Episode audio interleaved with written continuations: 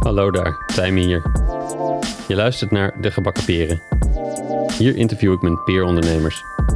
Openhartige gesprekken over hun reis als ondernemer, over de successen en de woestere tijden en wat wij daarvan kunnen leren. Maar juist ook over de persoon achter het bedrijf, over wat hun drijft en wat hun heeft gevormd en hoe het nu echt voor hen is om ondernemer te zijn. Of zoals de titel al zegt, wanneer zaten ze gebakken of wanneer zaten ze met de gebakken peren. Oké, dat is de enige en laatste keer dat ik die grap zal maken. Ondernemerschap is de beste school voor persoonlijke ontwikkeling, maar misschien kun je sommige lessen met minder schade en schande leren door slim te spieken. Of in het geval van podcasts, af te luisteren. In deze aflevering zijn Paul van de Kant en Peter Stekelenburg van Studio Moon te gast. Studio Moon is een full-service designbureau voor betekenisvolle en verrassende communicatie en design op maat.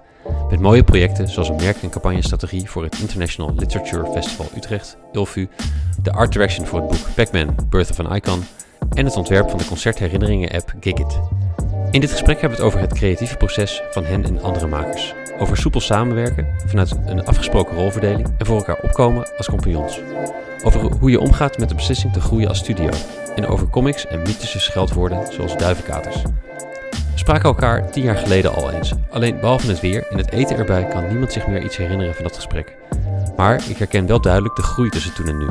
Ik bewonder hoe zij hun speelsheid hebben behouden terwijl ze toch veel professioneler zijn geworden.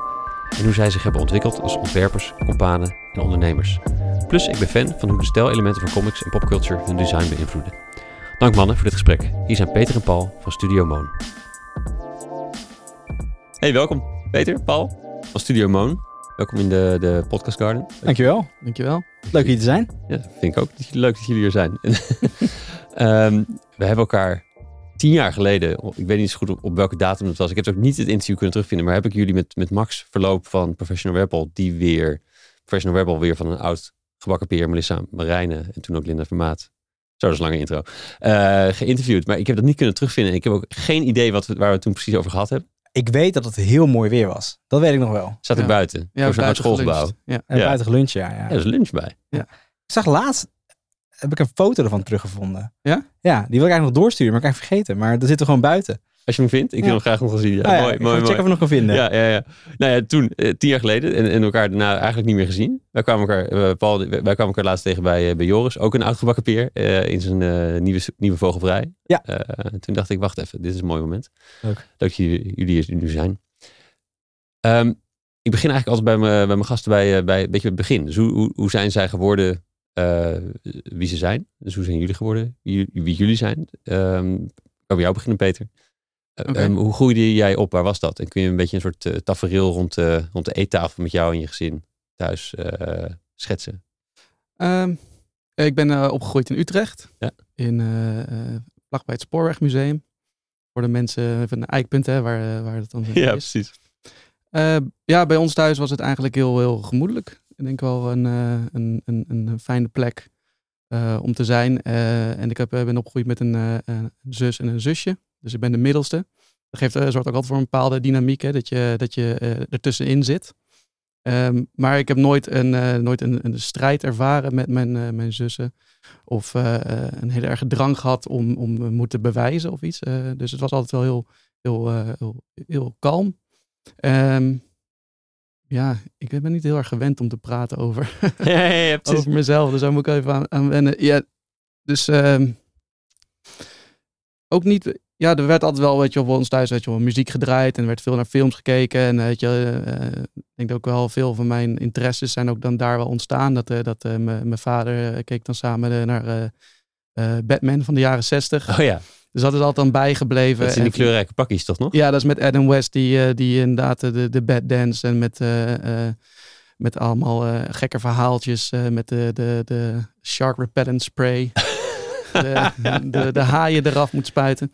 Nee, dus de, de- en ook Star Wars, dat je wel. En hij had ook heel veel stripboeken, die werden altijd dan Oh, vet. en, op tafel gelegd. Van de- deze kan je misschien gaan lezen. De- en dat waren toen vooral ook Asterix en Obelix. Ja. En, eh en eh, Suske en Wiskus en Kuifjes natuurlijk. Ja. Maar ik denk dat daar ook wel een je- beetje... had je favoriet? Favoriet stripboek toen? Ehm, Ja, ik was op een gegeven moment al helemaal, helemaal gek van eh Guust Vlater. Ja, ja, ja, Gewoon zeker. eh, die, eh, dat is die voor mij ook hoor. ja, Ja. gewoon die korte, korte pagina verhalen en dan eh, gewoon extreem grappig. Ja, Dat je echt gewoon hardop in bed lag te lachen voordat je ging slapen en nog met eh die stripboeken. ja, die, ja, ja, Dus die zijn me altijd wat het meest bij eh, gebleven, ook met Rob Bedoes en Quarbenoot en eh, die dan op die, op die redactie. Ik heb op zolder nog een paar liggen en waaronder dus inderdaad de Guus Ja, dat is wel ja, leuk. ja, Ja, die zijn echt fantastisch. Ja, George en Jimmy vond ik oh ja, eh, altijd heel erg leuk. dat zo gezien, ja. Nee, ja. Alleen dan wel de moderne, niet, ja, ja, ja. de nu niet zo, niet zo geaccepteerde oude variant. Ja, ja, precies. precies. Hey, ik zag ook trouwens, dat was toevallig, maar je, je hebt, je hebt op de werkplaats gezeten, of niet? In Beeldhoven. Ja, klopt. Ja, ik zat er tegenover op school. Eh, Op het Nieuw Lyceum. ja, exact. Ja. exact ja. De rivaal. Rivaal. Oh, Wij zullen nog sneeuwballen hebben gegooid. Ja. dat zal ongetwijfeld gebeuren, ja. ik zat er iets eerder, denk ik. Maar de- de- dan, eh, ja, grappig hoe dat, eh, hoe dat ook weer samenkomt. Ja, de werkplaats is natuurlijk een populaire school ook uit, voor kinderen uit Utrecht eh, in die tijd.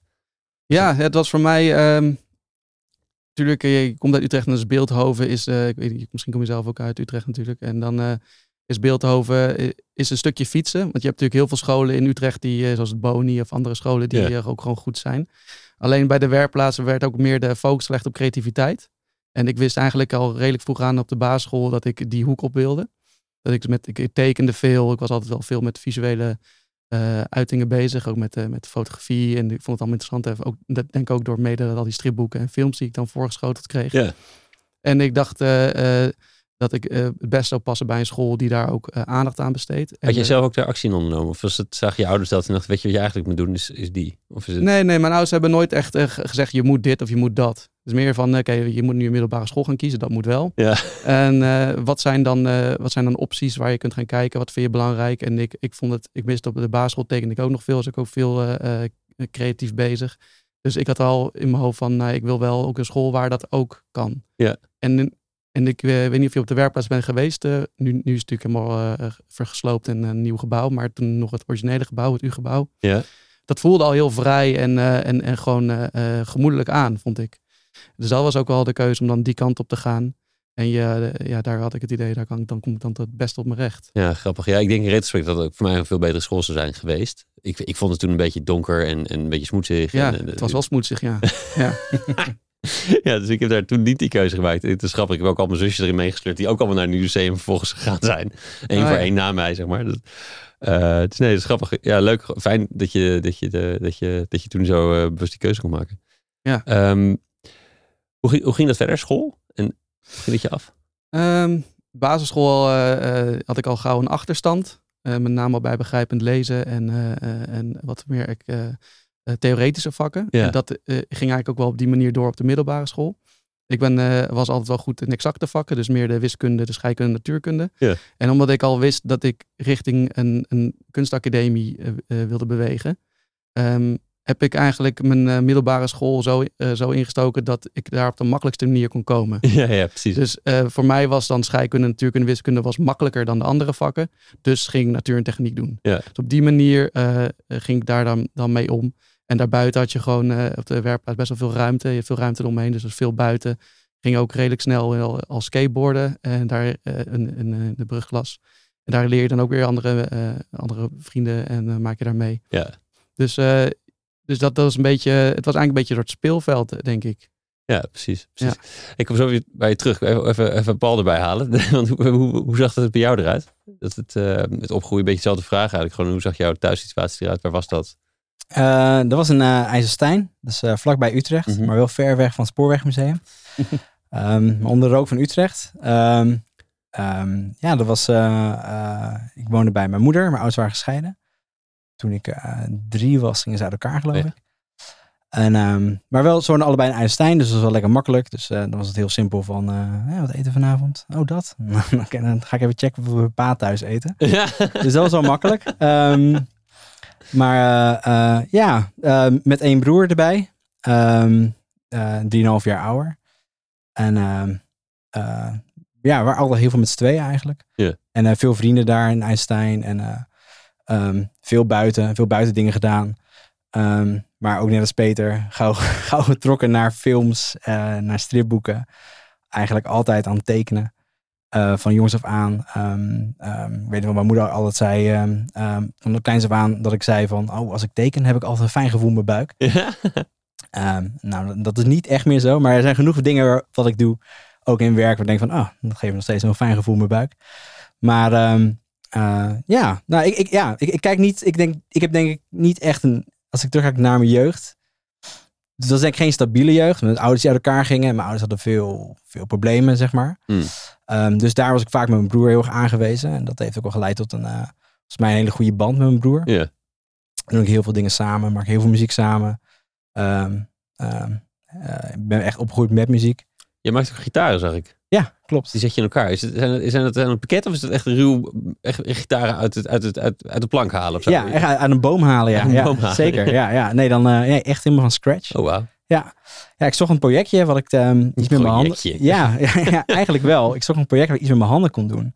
Ehm, wat, ja, dat beetje, nou, wat ik net zei, dat gevoel, fijne gevoel in je buik, dat je tekent en als je dingen maakt, zeg maar. En dat proces, ehm, dat miste ik op een gegeven moment wel een beetje. Omdat je toch wel, eh, ja, je, ook al ben je dat ding aan het maken, ben je, ben je ontwerper. Ehm dat gebeurt natuurlijk wel achter een computer voornamelijk. En Ja. eh, ja, steeds minder dat je iets maakt, maar dat je meer in je hoofd zit en dat op papier zet. Ehm, dus het daadwerkelijk fysiek maakte, miste ik een beetje. En toen ben ik erbij begonnen met een pakketje kopen met een ukulele. En eh, dat werd steeds groter. En nu is dat Ja, ja, Ehm, steeds ehm, serieuzere en duurdere vormen aangenomen. Ja, ook duurdere vormen natuurlijk, ja. ja. want Dan wil je toch een stapje verder iets, iets ook nog kunnen doen of zo. Ja, Ja, ja. ja grappig. Hey, hoe, hoe was, hoe was jij als kind verder? Hoe- Je tekende veel. Hoe was, je- hoe, zou je, hoe was je als persoon? Eh, ik, denk, eh, ik denk dat ik een druk jochie was, denk Hm. ik. Ehm, dus eh, ja, ik denk wel dat ik, ik denk wel dat ik, ik denk wel dat ik vrolijk was. Het was niet altijd vrolijk thuis, zeg maar. Maar ik denk niet dat het, dat het heel veel. Ehm het heeft natuurlijk wel effect op je en op school en al dat soort dingen. Maar ehm, eh, nee, ik denk wel eigenlijk dat, dat, dat de, de stabiele basis die er was, die was voldoende om me wel gewoon vrolijk te maken. Dus ik, was, eh, ik had veel op school, veel vriendjes, ehm altijd dingen maken, dingen ondernemen. Veel dus met mijn broer inderdaad. Dat we, eh, elk weekend hadden we wel een, een circus georganiseerd in de straat, bij wijze van spreken. circus. of Wat een circus? voetbaltoernooitje ergens of zo. Ah. Dus eh, ja, ehm, ja, dat is een beetje wat ik was. Ik denk druk. Eh, veel dingen aan het doen. Eh, veel nieuwe dingen altijd uitproberen. Ja, precies. Hey, en hoe ging jij, hoe ging jij verder school en, en, en die creativiteit? Hoe mengde dat bij jou? Ehm, nou, ik was eigenlijk al van jongs af aan. In groep 8 had ik een meester. En die zei tegen mij: of jij moet naar de kunstacademie. Of je moet naar de kleinkunstacademie. Ehm en toen werd het al heel gauw wel met het idee van: nou, ik wil eigenlijk wel heel graag naar de kunstacademie. Ehm, en toen kwam ik op de middelbare school. En ehm, ik denk dat, dat, dat Peter en elkaar goed aanvullen. Dat ik juist helemaal niet goed ben in de exacte vakken. En juist ehm, meer, meer mezelf vond in de, in de talen. En in, eh, ja, dus ik merkte al heel gauw op de middelbare school dat ik iets minder. Dat ik begon met VWO en langzaam afzakte naar MAVO. Oh ja. Omdat ik gewoon eigenlijk andere dingen wilde doen. Ik wilde gewoon bezig zijn met filmpjes maken, ehm, ehm, muziek maken. Ik had, speelde in een bandje. ehm, al dat soort dingen. En dat eigenlijk, ja, dat vond ik eigenlijk veel leuker en veel interessanter. Daar ging al je aandacht heen. Ja, en ik dacht bij mezelf, ah, die kunstacademie, dat komt wel. Nee. En dat is toch wel het doel, zeg maar. Dus ik heb die VWO-diploma niet nodig, was mijn instelling. Dus ik zakte steeds meer af. En eh, eh, ja, maar genoeg andere leuke dingen na school die, ik, eh, die me eigenlijk misschien wel meer gevormd hebben. Ja, ja, precies. En voor de kunstacademie, ik weet niet wat daar de criteria voor zijn om erin te komen, maar ehm, wat, wat, hoe, wat moet je afronden qua middelbare school om daar, om daar voor in aanmerking te komen? Nou, ik heb uiteindelijk de MAVO dus gedaan. Dus dan. En ja, de kunstacademie is natuurlijk een HBO-opleiding. Dus heb ik nog vier jaar grafisch systeem gedaan in Utrecht. Dat hebben jullie allebei gedaan, of niet? Ja. Of, eh, hebben jullie elkaar daar ook toen al leren kennen? Nee. nee. Oh, daar heb ik al precies langs elkaar ingelopen. Liepen de jaren niet synchroon of hoe is het Ja, gegaan? ik heb denk één keer gevraagd aan jou of ik je lineaal mocht lenen. En dat is het enige. Ja, je zit goed in herinneringen van tien jaar terug, Ja. meer dan tien jaar terug. Maar Nee, ik kom van de, kwam van de HAVO en eh, daarna heb ik een, eh, een vooropleiding gedaan in Den Bosch bij de Willem de Koning. Oh ja. En eh, eh, dat lag me helemaal niet toen nog. Eh, die hele manier van eh, lesgeven, dat was al redelijk. Je had je ook al een, een werkschouw en dergelijke, maar daar had ik helemaal geen zin in. Hmm. Toen eh, heb ik daar eh, eigenlijk de vrijheid genomen om allemaal dingen te proberen. Maar daardoor kon ik dus geen portfolio voor een kunstacademie. eh Ook zo'n gemaakt. ijs. Ja. Dus toen ben ik naar het Grafisch gegaan, waar, eh, eh, eh, waar ik dat dan in drie jaar kon doen. Dus dan eigenlijk was eh, Paul dan al een jaar bezig en dan stroomde ik zo in. Maar dan werd die, die, die groep werd apart gehouden van de reguliere jaren. er waren een soort zijenstromen die... eh, ja, eigenlijk wel jammer dat ze dat, dat, werd eigenlijk nooit gemengd. Nee. Ik weet niet zo Nee. goed waarom, maar eh, dat was zo. Maar en, en jullie zijn wel, waren het tegelijkertijd klaar en zijn Ja. toen tegelijkertijd bij de HKU begonnen. Ja. Grappig. En toen elkaar ontmoet. Ja, op kamp. Op kamp zelfs, ja. Ja, ja, Dat, zal, dat zal er ook zijn geweest. Toen kwam Peter aangereden in een eh, hele verrotte rode auto met een paard met een viltstift erop getekend. Een paard met een wildstift. Dat was een verjaardagscadeautje. Hadden we gedaan aan een vriend. Hadden we op Marktplaats de goedkoopste auto gekocht en eh, ondergetekend. En eh, toen dacht ik gelijk, nou, dan kan ik hem ook gelijk lenen. ja. Cadeautje voor jou, maar mag ik sluiten houden? ja, precies. Goeie, goeie. Die auto heeft daarna ook niet meer veel gereden na die, dat kamp. Dat was het. dat was ook een van de laatste ritjes. Mooi boel dit.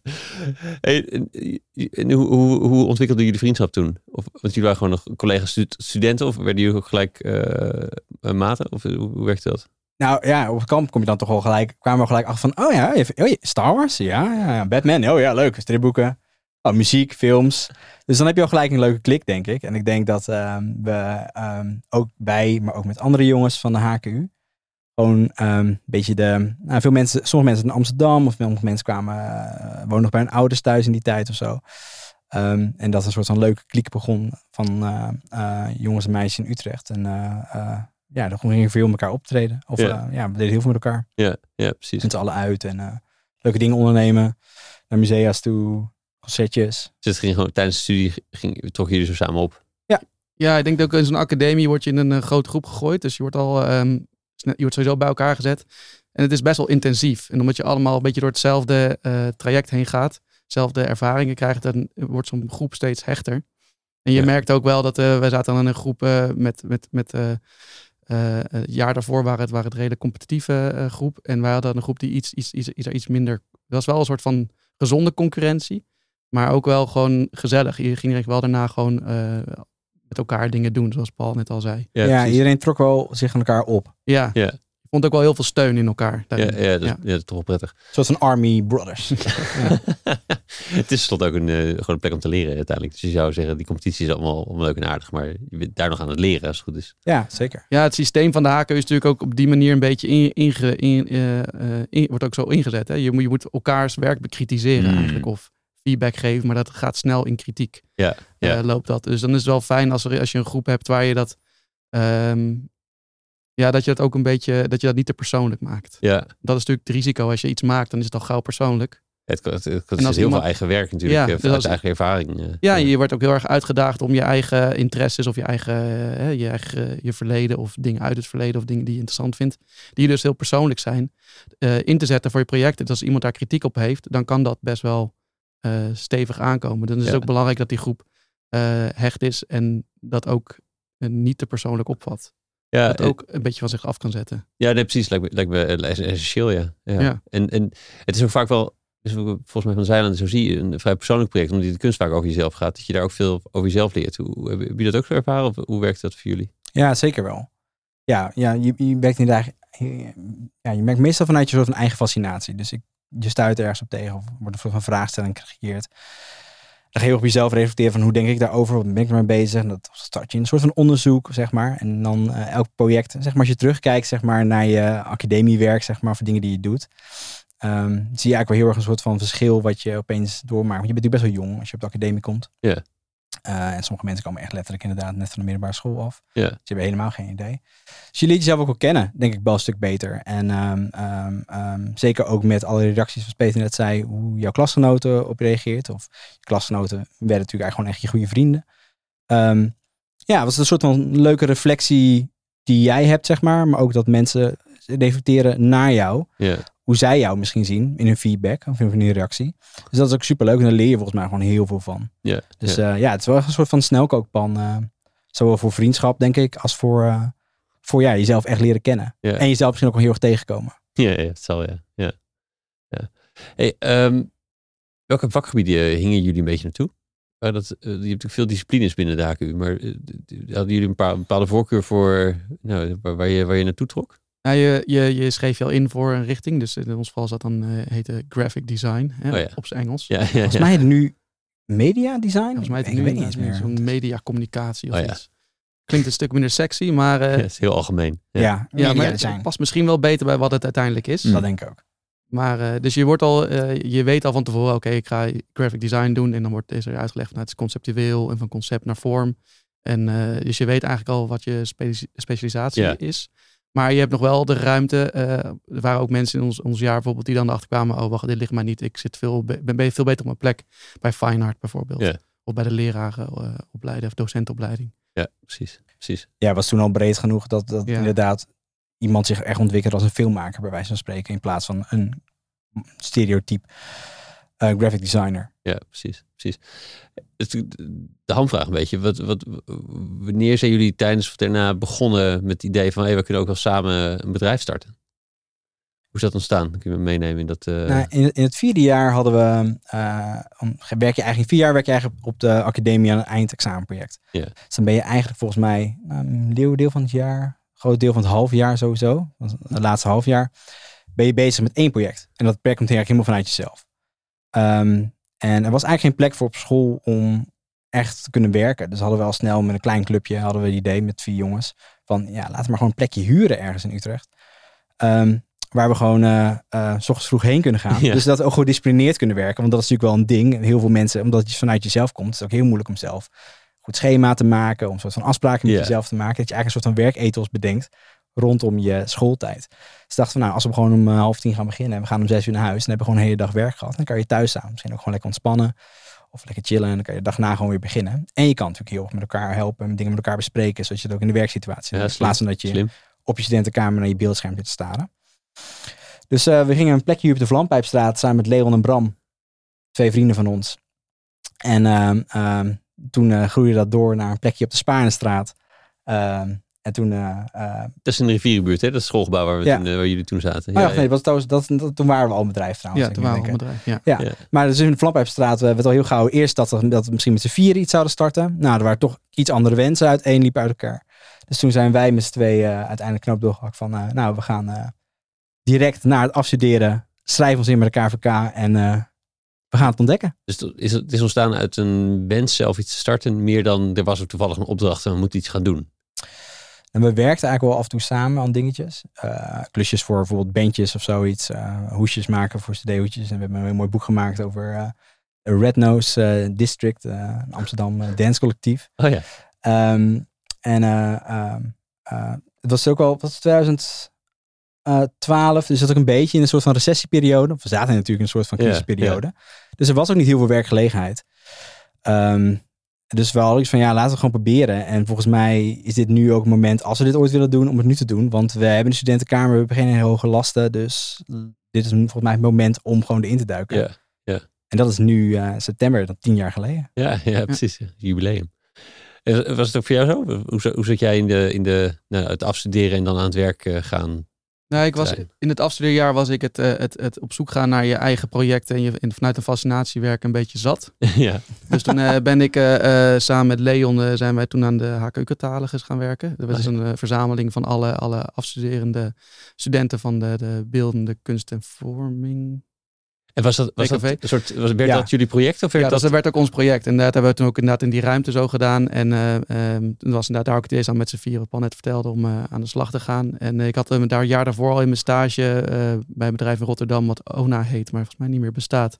Er waren ook twee jongens die na een studie eigenlijk gelijk een eigen bedrijf hadden opgestart. En dat vond ik eigenlijk wel heel erg, heel erg leuk hoe zij daarmee bezig Ja. waren. Dus ik had wel iets van, nou, volgens mij is dat wel de kant die ik wil onderzoeken.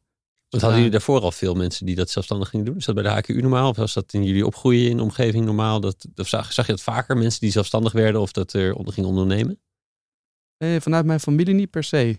Nee. Het is meer dat je. eh, ehm, nou, dat, als ik voor mezelf praat, de, de, de, de, het idee van wat meer regie hebben over wat je eh, wel en wat je niet doet. En daar zelf invulling aan kunnen geven en iets, iets opbouwen vanaf het begin. Ja. Dat me dat interessant leek, lijkt. Eh, en eh, eh, het leek mij inderdaad, wat Paul net ook al zei, een mooi moment om dat dan na je studie maar gelijk de diepte in te springen. Ja. Want je, het idee van je kan altijd nog wel in loondienst. Ja. dat is niet voor iedereen altijd even zelf vanzelfsprekend natuurlijk. Maar je hebt het idee van, nou, als het echt niet lukt, is er nog een andere optie. Ja. En ik, in mijn hoofd was wel zo van, het is makkelijker om vanuit nu iets voor jezelf te beginnen. en als het niet lukt, in loondienst te gaan, dan in loondienst te gaan. En dan misschien dat, die wens of dat, dat, die, eh, dat idee dat je, dat je dat wil proberen, dat je dat dan loslaat. Ja, Omdat je dan ja. comfortabel wordt in, in, in het hebben van een baan. Ja, het soort het, het gouden kooi effect of zo. Dat, eh, Ja. Ja, Hey, het is wel grappig wat je zegt. Want je zegt eigenlijk dat, dat dat project dat over mezelf moest gaan, dat was ik zat. En dus ik, ik zocht een andere vorm om, om te kunnen afstuderen die, die, die voorhanden was, zeg maar. Dus dat, Mhm. dat klinkt heel ondernemend. Tegelijkertijd een eigen bedrijf starten is ook een project vanuit jezelf starten. Want moet je het ook allemaal zelf vormgeven. Klopt. Hoe, hoe, eh, nou, hoe, dat, dat lijkt niet te rijmen, maar waarschijnlijk is het in, in de praktijk rijmde het wel. Eh, hoe was dat? Nou, ik denk dat de, ehm, als je een, eh, het, ja, het is ook een project hè, om, om te gaan eh, een eigen bedrijf te gaan, gaan starten of een studio, zoals we dat toen noemden. Ja. De- dat je, je kan, je, je kan weer gaan onderzoeken op een andere manier, maar je hoeft het niet allemaal uit jezelf te halen. Je kan, we hebben ook bijvoorbeeld in de eerste maanden hebben we ook gewoon onze stagebureaus weer ge, eh, gemaild van nee, we gaan voor onszelf beginnen. Mogen we een keertje langskomen, een keer praten hoe dat, eh, hoe dat is, hoe jullie dat aanpakken, of hoe, hoe dat voor jou was toen je begon. Dus ook een beetje op die manier gingen we eh, ehm, daarmee aan de slag. En ik had voor die catalogus had ik ook al alumni geïnterviewd. Wat hadden we meegenomen in de, in de catalogus. En daar hadden we ook steeds aangevraagd van nee, wat heb je gedaan na je studie? Hoe beviel dat? Was er een zwart gat Ja. of niet? En ehm, ik vond dat juist ook wel interessant om, te, om, eh, om dan ook zelf te gaan ervaren. Maar dat hoefde, ik hoef dan niet vanuit een fascinatie of iets wat mij eh, eh, eh, dwars zit. Of iets waar ik heel erg mee bezig ben. Nou, daar weer iets op te starten. Ja, precies. En het idee dat je werkt voor, opdracht, voor opdrachtgevers, dus iets maakt voor iemand anders, is natuurlijk ook eh, eh, vanuit je eigen fascinatie. werken. Nee, exact. Het is niet je eigen werk. Het is, Ja. het is een randvoorwaarde, het is een vraag. En je kan Ja, daar iets precies. doen. Ja, ja, precies. En jullie, je zei- dat, dat jullie met z'n vieren een beetje gesprek begonnen te voeren. Ehm, natuurlijk omdat je met z'n vieren in zo'n ruimte zit en dat je dan dat gaat voeren. En waarom, hoe, waarom vonden jullie elkaar en eh, niet met de andere twee? Dus niet, niet een, iets, eh, iets, iets geks dat, dat twee anderen afvallen natuurlijk en zoiets. Maar de, wat, wat vonden jullie in elkaar? Eh, Wat, Ja, ik denk dat wat Peter net beschreef, zeg maar, die, die stap om gewoon de diepte in te duiken. Ik denk dat wij daar gewoon iets meer uitgesproken in waren, dat we dat wilden gaan doen. En eh, ehm, toen ook gewoon die stap genomen hebben, volgens mij. En volgens mij was het wel ook een beetje, misschien hebben wij dat toen ook niet heel erg met hun overlegd. Eh, misschien in, in retro perspectief. Ehm, Ja, ik kan me één gesprek herinneren. En eh, dat was op de HKU. En waren met z'n vieren. En toen, toen werd er aangegeven dat, dat waar wij heel erg waren van, we gaan met z'n tweeën aan de slag. Eh, en we gaan met z'n tweeën, op, of met eigenlijk met, toen met z'n vieren, gaan met z'n allen op zoek naar klussen. En dat gaan we dan samen doen. Waren er ook eh, andere ideeën over van, ja, maar ieder, eer, laten we eerst kijken of ieder voor zich iets kan vinden. En dan iemand erbij vragen als dat nodig is. Dat is natuurlijk een hele andere aanpak. Waar volgens mij wij wel eens hadden van, ja, we willen gewoon met z'n allen. Ja, we hadden het inderdaad over van gaan we een soort van collectief beginnen, iedereen doet zijn eigen ding. En ehm, is het dan inderdaad van, eh, oh nu ga ik jou vragen. Maar wij hadden heel snel zo van, ja, maar dan is altijd worden mensen gepasseerd. Dus hmm. wij dachten van, ja, oké, dan maken wij gewoon de keuze. En dan gaan wij nu gewoon wel gewoon ons inschrijven en een VOS starten. Ja. Ja. En jullie hebben natuurlijk later, of misschien bij opdrachten waar dat toen nodig was, andere disciplines natuurlijk wel weer op, op, op zo'n soort gelijke manier eh, ingevlogen. Hè? Met jullie eh, eh, de Superhelden Crew, nee, eh, de, de Super League. Super schelden. Nee, nee die, die kwam ik ook tegen. Oh, die ja. ook wel fantastisch, want die herinnerde ik me De nog. Creative League. Die Oh, die Creative League, excuus, Oh ja, zeker. Ja, ja, ja, ja. Dus Maar die lijkt daar natuurlijk een beetje op. De- Maar dat is op een andere discipline misschien. En dat jullie vier waren misschien wat meer gelijk. Ja, dat denk ik ook. We waren natuurlijk alle vier van dezelfde plek afgestudeerd en we hadden alle vier wel onze eigen interesses. Maar je ziet ook wel gewoon dat, dat ehm, kijk, we zijn nog steeds, eh één jongen spreekt niet zo heel veel meer, maar ehm andere is gewoon een van onze be- beste vrienden. Ja. Ehm, iedereen gaat gewoon heel erg zijn eigen weg. En waar wij, nog steeds op deze, deze weg bewandelen, eh, zijn zij wel net een andere kant uitgegaan. Wel Ja. steeds in de creatieve hoek, maar wel een hele andere creatieve hoek. Ja. Dus ik denk uit, voor iedereen was dit ook gewoon eh, de meest natuurlijke eh, en beste keuze geweest, zeg Ja. maar. Ja, mooi. Hey, hoe, en hoe zijn jullie dat aangevliegen? Jij zei, je zei net al, Peter, dat we zijn oud, oud stageplekken gaan, gaan benaderen om te vragen hoe dat allemaal werkte. En, en hoe, hoe ging het balletje met je rollen in het begin? Ja, we hadden natuurlijk die, dat boek waar we aan het werk waren, die eh, eh, Red Nose District boek. Ja. Dus daar waren we al mee bezig. En, eh, en, en, en ja, veel vanuit toch wel vanuit het, het, het, het mailen van oude stagebureaus. eh, die dan een opdrachtje doorspelen. Ja. ja. En, en dan zo van het een in het andere komen. Toen kwamen, we- kregen we een opdrachtje door wat meer in de medische hoek zat. En toen kregen we heel veel dingen uit de medische hoek eh, verder. Maar ook eh, bijvoorbeeld eh, vanuit mijn voetbalteam en vanuit jouw vriendengroepen, die, weet je, die dan wat verder van ons afstaan misschien. eh, ehm, die zeiden, hey, ik heb al trouwens een, iets wat, je, wat jullie misschien kunnen gaan doen. En dan zo gaat het dan een beetje via via. Ja. Wat voor type opdrachten waren dat in het begin? Dus een beetje, je zegt een beetje wat voor, wat voor klanten het waren. maar Wat, wat, waar vroegen ze jullie voor? Nou ja, inderdaad. eh wel hebben best wat ehm, eh, hoesjes gemaakt voor bandjes of dat soort dingen. Ehm, inderdaad, wat, wat kleinere boekjes, bijvoorbeeld voor ehm, fotografen die, eh, voor meer, die meer in de kunsthoek zitten, zeg maar. Hm. Mooie boekjes daarvoor maken. ehm, en dan langzaamaan een beetje meer huisstijltje dingetjes doen voor, voor nou ja, kennissen of eh, vrienden van of familie van. Hoe je er een beetje inrolt. En eh, ja, dat, dat, dat groeide zeg maar wel door de jaren heen. En dan op een gegeven moment ga je ook veel duidelijke keuzes maken van, oh ja, wat wel, wat niet. En ehm, ehm, op een gegeven moment dan, eh, je begint met, eh, met de buurvrouw eh, en dan nou, op een gegeven moment zit je met de gemeente Utrecht aan tafel. maar. Ja, ja, ja, precies. Zo. Ja, we komen nog wel een beetje hoe dat dan in, in fases is gegaan is. Ik ben gewoon benieuwd hoe, hoe dat in het begin dan ging dat jullie ook samen iets gingen maken. Want je had natuurlijk samen dan een opdracht opeens. Dat, en daarvoor was je toch met je eigen projecten, kon je wel feedback geven aan elkaar. Hoe was dat de eerste keren om, ja, om samen zo'n project te, te runnen en ook het design misschien samen te doen? Ik weet niet hoe jullie dat aanvlogen. Eh, ik denk vrij natuurlijk wel. Want omdat je op school al zo erg met elkaars werk bezig was. En Ja. omdat we natuurlijk ook al met z'n vieren een kantoor hadden. eh, en heel, heel erg duidelijk elkaars hulp zochten in je eigen projecten. Dus Hmm. dat je eigenlijk, ehm, nou, ik had een idee bij wijze van spreken. En ik leg het voor aan de rest. En de rest reageert erop. En die zijn een soort van kritische art directors op hetgeen wat ik aan het doen ben. En zeggen, oh, klopt het wel? En die, en die bewaken een beetje met jou mee de richting waar je heen moet gaan. Of dat verhaal wat je wilt vertellen. Dus ehm, op het moment dat wij samen gingen werken, hadden we ook wel best wel snel een soort van goede workflow, een proces van hoe wij dingen wilden aanvliegen. Ja. Ook wel wat we hebben meegekregen, denk ik, van de academie. Ehm, dus dat, dat ging eigenlijk vrij natuurlijk, denk ik wel. Hadden jullie, hadden jullie vrij snel een rolverdeling? Je, zijn, zei net, natuurlijk, Peter, zei, ik in die exacte vakken en, en, en Paul, jij, jij niet. Was dat, eh, was- speelde, was, was, werden zulke verschillen ook eh, in, een beetje een soort van rolverdeling? Wie pakt wat op eh, zichtbaar?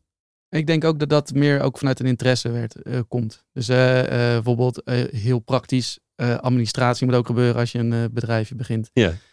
En ik zei, nou, ik vind het niet erg om met getallen bezig te zijn. Vind ik eigenlijk wel leuk. Dus dan wil ik dat best wel opnemen, op me nemen. Ja. Dus niet zozeer van eh, eh, dat soort afspraken maak je wel, maar dan wel vanuit wie heeft daar interesse in en wie vindt het in ieder geval een beetje leuk om te doen.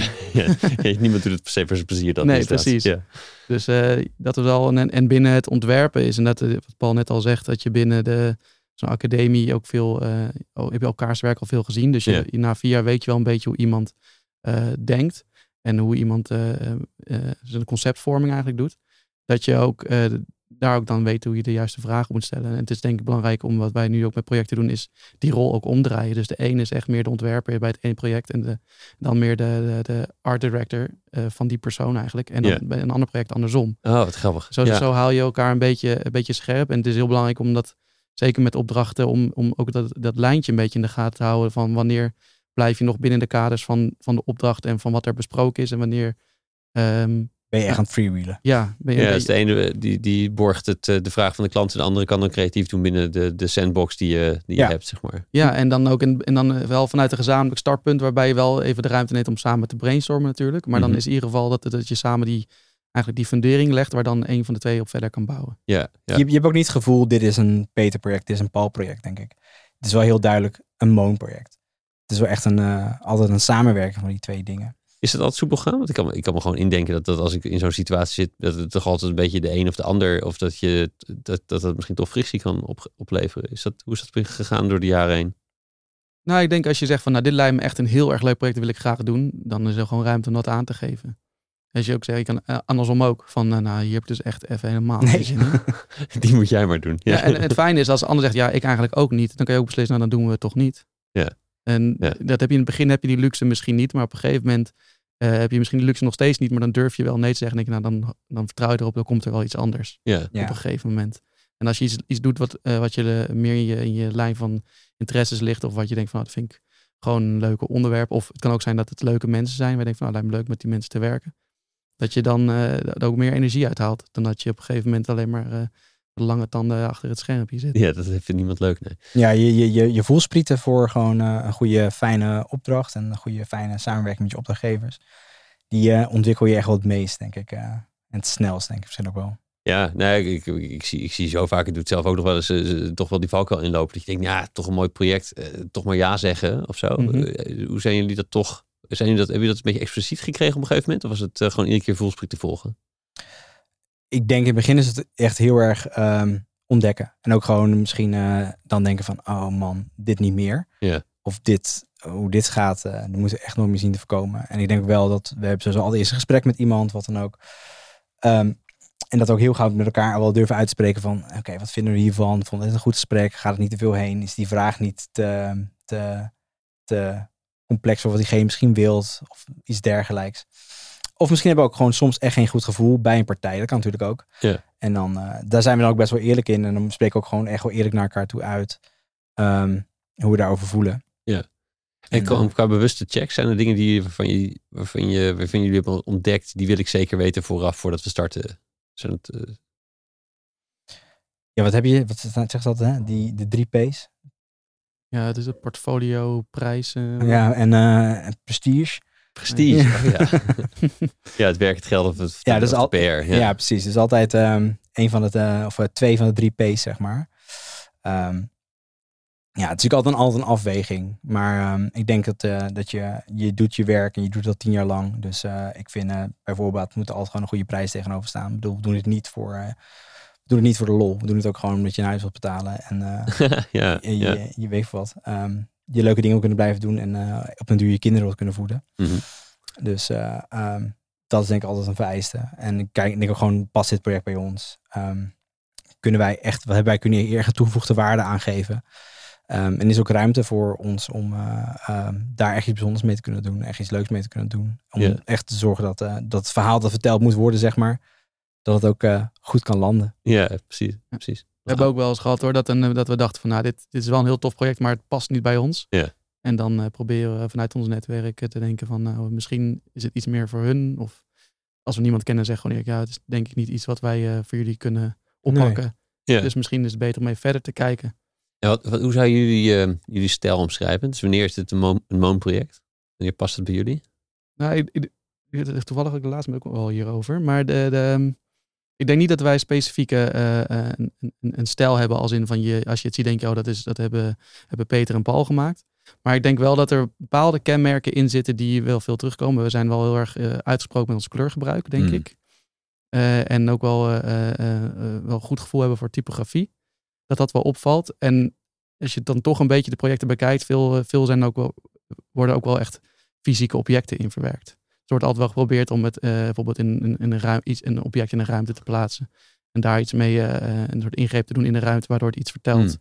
Maar dat kan natuurlijk niet bij elk project. Maar ik denk als we wat meer vrijheid krijgen om, om een, eh, echt te doen wat, we, wat meer bij onszelf ligt, dat dat toch wel een beetje de drie kenmerken zijn die dan toch wel vaak terugkomen. Ja, en dan zoeken we dat wel echt op. Ja, mooi. Ja, dus ik, zou- ik, ik, ik ervaarde ook wel een lijn toen ik er naar keek. Ik kon niet goed beschrijven wat Ja. dan de lijn is, zeg maar. Maar dit wat je zegt, eh, klopt wel, ja. Het Door jullie werk heen scrollend. Trouwens, complimenten en hoe jullie dat überhaupt nog eh, de discipline hebben om dat op, op je website als portfolio neer te zetten. Bijna, god. Het is, echt een, het is alleen het, het portfolio is al nu stuk, zeg maar. Ja, dat is altijd een lang traject. Dus, eh, Nou, dat is wel echt met aandacht gedaan ook. nou, thanks. Ja, dat, zie, Ja, dat spat er wel vanaf. Ja, het is misschien aan de stand verplicht of zo, dat je dat ook dat goed ontwerpt. Maar ik Ja, nou, we, ik bedoel, de, bij de loodgieter lekt de kraan toch altijd. Zeker, Dus eh, ja. ehm, die website hebben we recentelijk gelanceerd. Dus eh, het heeft ook lange tijd niet zo goed uitgezien. Dus, ja, ja, eh, ja, precies. Ja, grappig. Ja, juist omdat je zo vaak de kraan moet maken bij je thuis, dan word je een goede loodgieter misschien. Dat is dan Ja. de, de positieve kant misschien. Ehm, wat, wat, wat heeft jullie beïnvloed in, in, in jullie ontwerpstijl? Hoe, hoe voeden jullie dat nog steeds? hè? Jij zei al, eh, Paul, van de, het gitaren maken met je handen bezig zijn. Ik zag ook dat je de camper in elkaar gezet had. Of, de, de, of in ieder geval aangepast had dat die eh, Ja. nog mooier werd. Eh, Ja. Dus met houtwerken. Ja, ja dat, dat komt ook een beetje denk ik terug in, ehm, in vaak van dingen als fysieke objecten of zo. Iets wel ergens in kunnen stoppen. Of dat ze toch heel veel soms... Als je, als je een campagne maakt natuurlijk, is het altijd mooi om ehm, iets te kunnen maken wat een herkenbaar beeld oplevert. Maar ook op een bepaalde manier altijd heel mooi terug kan komen. Ehm, en bijvoorbeeld, eh, als we bijvoorbeeld het Literatuurfestival Utrecht werken, hebben we een, eh, nou ja, We zeggen wel eens kleine letters groot verteld bij eh, het Literatuurfestival Utrecht. Ze hebben ook letterlijk gewoon een hele grote L. Die elke keer in de campagnebeelden terugkomen. De L van literatuur. Ja. Dus dat is super leuk. En dan ehm, zie je het ook gewoon door de hele campagne heen. En door het hele festival heen. Komen altijd die vormen terug. En op het podium staat die grote L. Dus dat zijn altijd wel dingen die... eh, ehm, zeg maar de, de, de, de, de maakbaarheid en de schaalbaarheid zeg maar, van, eh, van Maar jij je duikt werk. dan de, de, de, de werkplaats in om die dingen zelf te gaan maken? Of is dat... Eh, nee, nee, helaas nee, dat niet. Nee, vroeger wel meer, maar eh, nu besteed je dat gewoon liever uit natuurlijk. Ja, Ja, ja, ja, oké, ja, dat is- En dan doe ik het wel weer in het weekend eh, eh, in, in het schuurtje weer wat leuks maken. Ja, ja, ja, precies. De, de vierde P van passie. Hè? Dus Ja, precies. Wat, wat beïnvloedt jou, eh, Peter? Nu nog of heeft beïnvloed? Ja, allebei eigenlijk wel. Ja, ja. Dus we hadden natuurlijk allemaal al uitgebreid over de stripboeken gehad. En de, het kleurgebruik Ja, daar is natuurlijk ook. En, Dat en- sowieso, ja, de de, eh, popcultuur in de vorm van, eh, van, van comics of film eh, inspireert heel erg.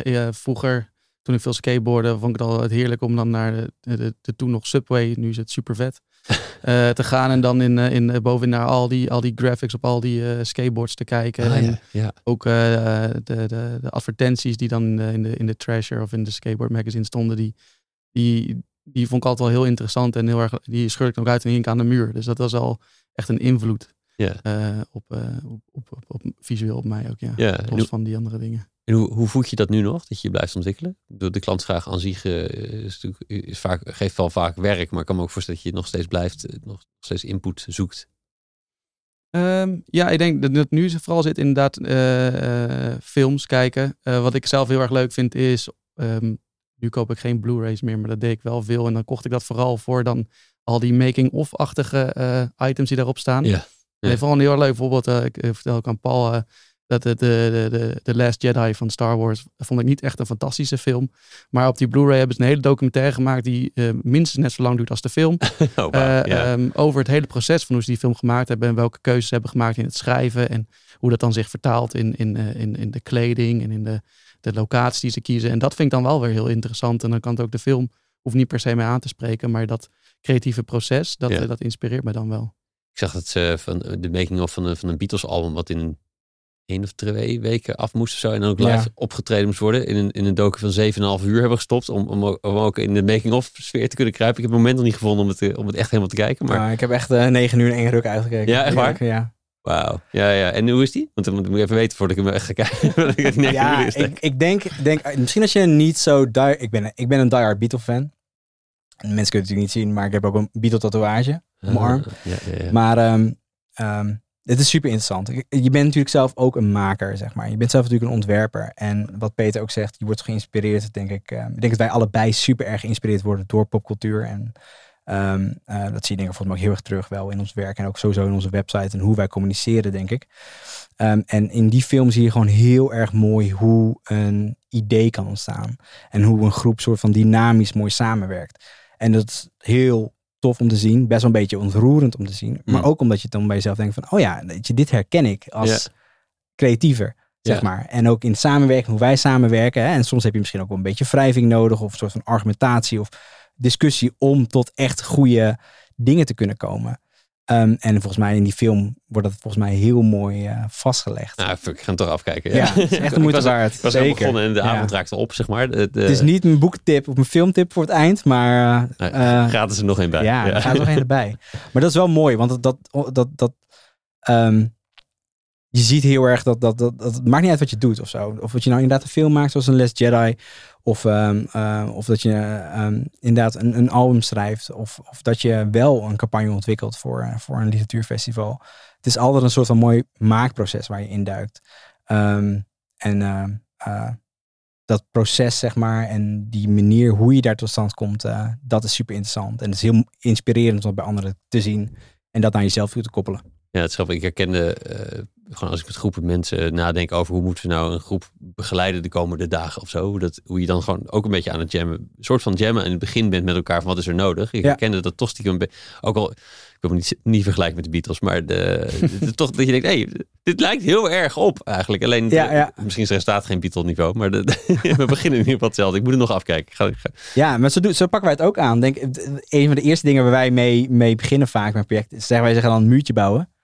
Ehm, en dat is ook gewoon een soort van jammen. En dat is eigenlijk gewoon ehm, Wat is muurtje bouwen? Nou, eigenlijk een beetje wat Peter deed vroeger eh, met eh, uit de trasher de plaatjes scheuren en ophangen. Zo'n muurtje. Ja, ja, ja. Is zo'n muurtje bouwen. En eh, connecties leggen. Wat is nou precies wat we moeten vertellen? Wat zijn, nou- wat zijn nou touchpoints die belangrijk zijn? Ja. En dan is dat muurtje bouwen. Oh, hier komt dat eigenlijk heel goed samen.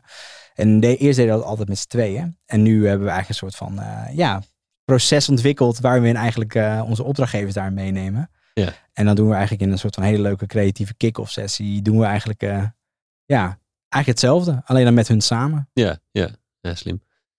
Hey, terug, even terug naar die beginjaren van hoe jullie, want jullie hadden natuurlijk her en der wat, wat klanten, maar je zijn ook met z'n tweeën. Je had niet heel veel last, maar je wil wel allebei. eh, Je moet er best twee man onderhouden, toch wel? Dus dat lijkt me, toch een uitdaging als je iets samenstart. Dus misschien als net af student makkelijker dan dat het nu zou zijn. Eh, hoe ging dat in het begin? Eh, hadden jullie een beetje eh, snel genoeg, zeg maar, binnen? Of was, hoe werkte dat?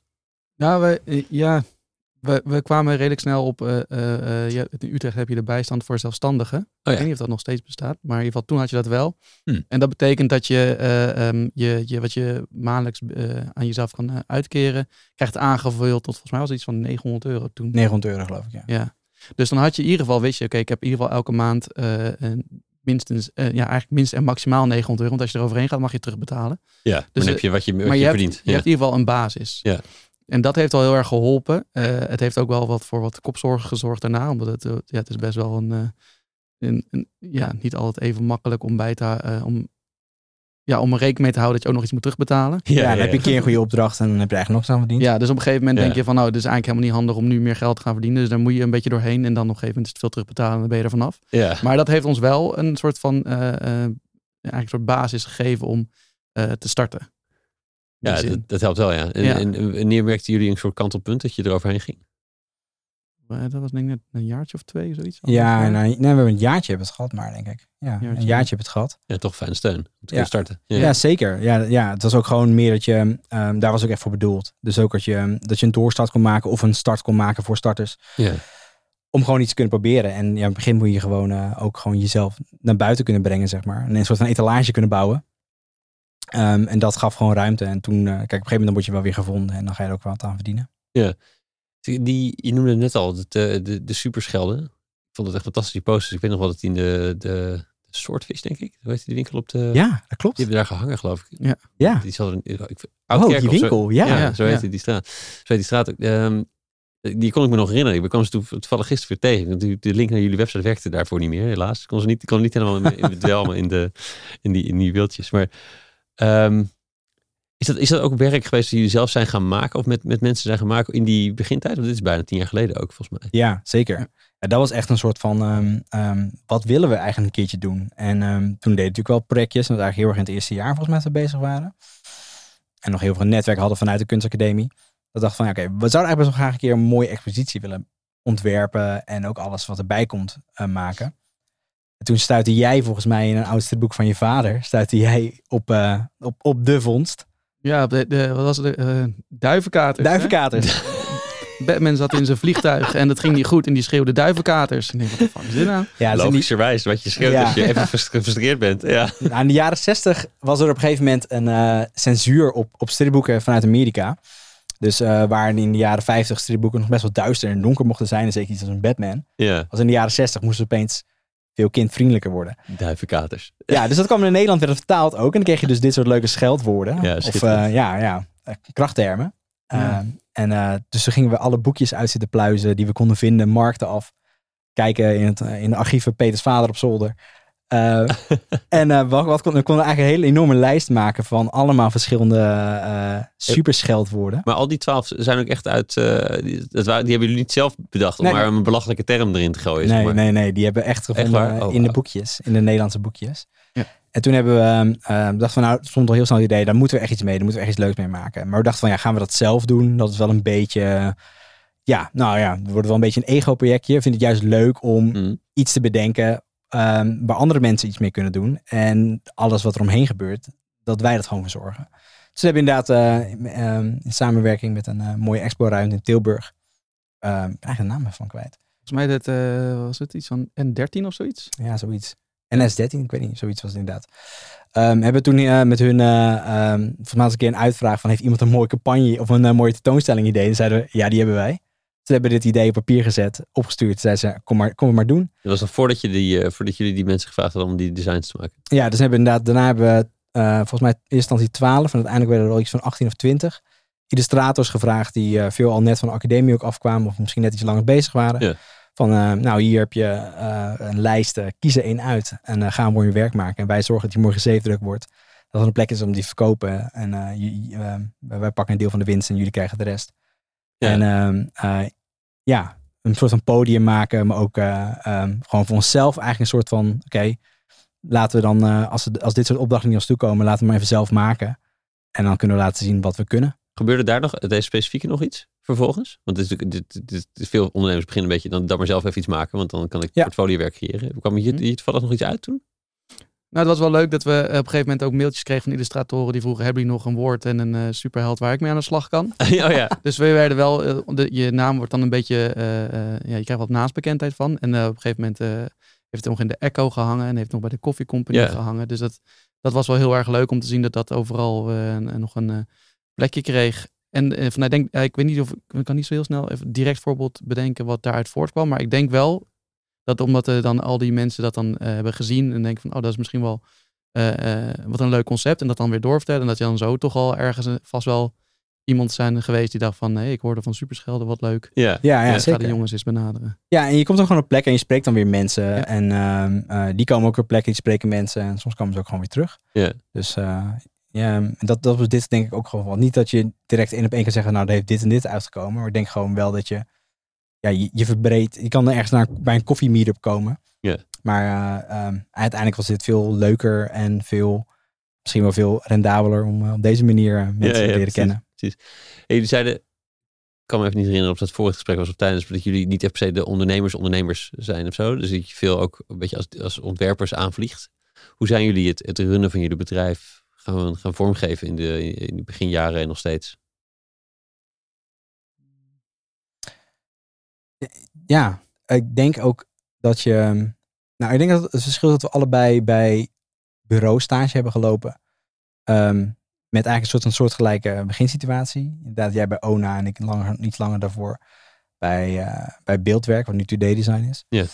Ehm, en dat ook wel heel erg een soort van voorbeeld is geweest van, oh, hoe, hoe wil je een soort van eh, dynamiek of bedrijf starten, zeg maar. Wat voor, wat voor dingen zagen jullie daar die jullie mee wilden nemen? Nou ja, Ona had bijvoorbeeld eh, eh, ook een zeefdrukwerkplaats. En Ja, die ja, ja. orgi- eh, organiseerde daar ook mee exposities. En daar dat is natuurlijk ook wel een soort van opzetje naar wat we dan met Superschelden gedaan hebben. Dus, en daar, daar zag je dus heel erg dat eh, door, doordat ze initiatieven op te starten, dat ze daarmee in, in, in, in Rotterdam in, in kringen kwamen waarmee ze nog meer andere wat autonomere opdrachten kregen. Dus dat, dat was dan wel een soort van voorbeeld van nee, zo kunnen wij dat ook aanpakken. En dan op onze eigen manier. Zodat wij daar weer de naamsbekendheid uit krijgen die wij graag willen. Ja, precies. Andere dingen nog? Wat, wat jullie zagen, wat jullie mee wilden nemen? Ja, ik denk ook gewoon, ehm, in het begin ben je gewoon heel erg alles aan het aannemen en opdrachten aan, aan het aannemen. En ik denk ook wel het soort van de werkethos die je dan leert bij zo'n stageplek, dat dat jezelf ook gewoon heel erg vormt op een gegeven moment. Eh, hoe, je, ehm, hoe je je onderneming opbouwt. Maar ik, ik- dat is een beetje het ding. Ik denk dat wij niet types zijn die het uit een boek halen, maar meer types zijn die het gewoon doen en ondervinden. Ja. Ehm, en we zijn inmiddels tien jaar verder en eh, het is al gewoon eh, best wel wat jaar. Het is natuurlijk gewoon fijn en stabiel en er zit goede groei in. Ehm, maar het, is- het blijft natuurlijk altijd uitzoeken. Bijvoorbeeld nu merken we heel erg, dit is nu best wel een uitdaging, want we willen eigenlijk wel gewoon van opschalen en we willen eigenlijk wel graag personeel, zeg maar. Maar het Hmm. is toch ook best wel, eh, best wel een, een, je moet ook gewoon een stap gaan maken op een gegeven moment, denk ik. Maar toch merken we elke keer van, oh, waar lopen we nou tegenaan? Waarom, lukt waarom lukt het nou niet? Of jullie, zijn, jullie organiseren, jullie zijn zelf degene die, die in de, de- bij Moon zitten. En jullie hebben een, een, set aan maatjes, eh, goede eh, bevriende mede-ontwerpers of andere, andere skills die jullie invliegen voor wanneer het project dat vraagt. Hè? Dus jullie, Ja. zijn, zijn, jullie zijn groter dan dat jullie zijn. Ja, we zijn gewoon met z'n tweeën inderdaad. En we hebben inderdaad eh, ja, gewoon een goed netwerk. op de website zeggen we inderdaad de Creative League. Ja, precies. Ehm, met inderdaad eh, eh, mensen zoals bijvoorbeeld Joris Rovers, die dan echt heel erg een mooie, goede brandstratege is. En ook Ja. een goede copywriter is, met wie we heel veel samenwerken. Eh, en bijvoorbeeld onze studiogenoten. Uh, we hebben werkplekken in onze grote studio beschikbaar. Ehm, voor freelancers met wie we ook graag en veel samen zouden willen werken. Bijvoorbeeld eh, Jacob Rokkers, die dan een eh, goed, hele fantastische animator is. Met wie we dan dingen kunnen samen oppakken. Dus dat is een beetje ook hoe wij werken. Maar ik denk op een gegeven moment ook wel echt te graag een stap willen maken naar echt wel personeel, zeg maar. En dat Ja. wij ook gewoon ook af en toe een stap terug kunnen zetten ehm, van het uitvoerwerk en iets meer kunnen focussen op dat overkoepelende verhaal en het concept. Ja. Zeg maar. Dat is een beetje de next step die we nu willen gaan maken. Wat merk, je, wat merken jullie dat, je zei, er gaat dan wel of niet een keer weer iets mis of zo. Wat, wat merk je dat jullie, wat hoort en stoot om dat, om dat te kunnen doen? Ik denk dat wij de stap wilden maken eh, twee jaar geleden. Dat we echt dachten van oké, we gaan nu echt actief zorgen om eh, ehm, iemand aan te gaan nemen en starten. Nou, toen, kwam ding, toen kwam corona. Ehm, dat was natuurlijk een beetje gekke tijd. Uiteindelijk ehm, hebben we niet zoveel last ondervonden als een hoop denk ik and- andere mensen het wel hebben ondervonden. En we hebben best wel een flinke doorgegroei kunnen maken in 2020. Ehm, maar dat is ook niet het moment geweest om opeens de mensen aan tafel te hebben en met meer mensen op je kantoor te zitten of om uit te breiden of zo. Ook omdat het een spannende tijd was, je niet wist wat er ging gebeuren. En ik denk dat we nu dit jaar zijn, we hebben wel heel duidelijk uitgesproken, oké, dit is wel een doel voor het jaar om in ieder geval wel één of twee mensen aan te kunnen nemen. En hopelijk eh, op die manier door te kunnen groeien. Ja. Wat is daarvoor nodig?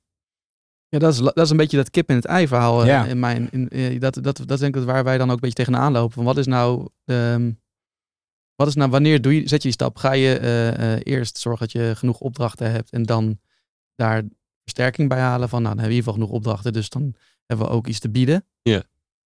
Of komt dat juist andersom? Moet je mensen erbij halen en dan zorg je ervoor dat er genoeg te doen is om met z'n allen eh, aan de slag te kunnen. Dus daar zitten we een beetje nog in een soort van eh, Dan heb je de druk een beetje om te moeten doen. ja, bijvoorbeeld. Dus wat is nou dan, ja, wat is nou dan eh, voor ons de, de, de betere aanpak? We hebben wel erg uitgesproken van nou, het moet wel organisch gaan. We willen het niet forceren. Zo van oké, we moeten nu eh, met z'n vijven hier zitten. Dus we moeten nu drie mensen zoeken. En dan zitten we zo meteen met z'n vijf uit onze neus te vreten. Ja. Dat wil je ook niet. Dus we, we zoeken een beetje naar een, eh, balans daarin. En eh, we hebben daar ook over gehad van hoe gaan we dat aanpakken. En dan kom je eigenlijk wel een beetje terug bij het begin. Het eerste dat we toen dachten, nou misschien moeten we is mensen gaan benaderen die we kennen, die hetzelfde proces hebben ondergaan. Dus ging, ga je weer contact zoeken met oude stagebureaus die misschien datzelfde groei hebben gehad. Of mensen die je kent die diezelfde stappen hebben gezet om te vragen van, hoe hebben jullie dat aangepakt? Nou hadden we heel erg de voor, het voornemen dat de afgelopen maand te doen, maar eh, dat is niet gelukt. Dus dat is eentje voor die op de, op de planning moet komen. Ja, want de kraan lekte weer bij iemand anders. Ja, dus, eh, Maar dat is wel grappig dat je het nu eens over nadenkt. Dat je dan toch weer teruggrijpt naar en ook hoe je dat in het begin hebt aangepakt. Van Ja. oké, nu weten we het eigenlijk niet zo goed zelf meer. Nou, gaan we het eens aan de mensen vragen die het misschien eh, hebben ervaren. En kijken of we daar wat, van, eh, wat lessen uit kunnen halen. Speelt de, de, de vechtclub, de plek waar jullie zitten, nog een rol daarin? Of de mede, medehuurders daar, dat je die, die, die treft? Of zijn jullie toch een beetje studio op zich eh daarbinnen?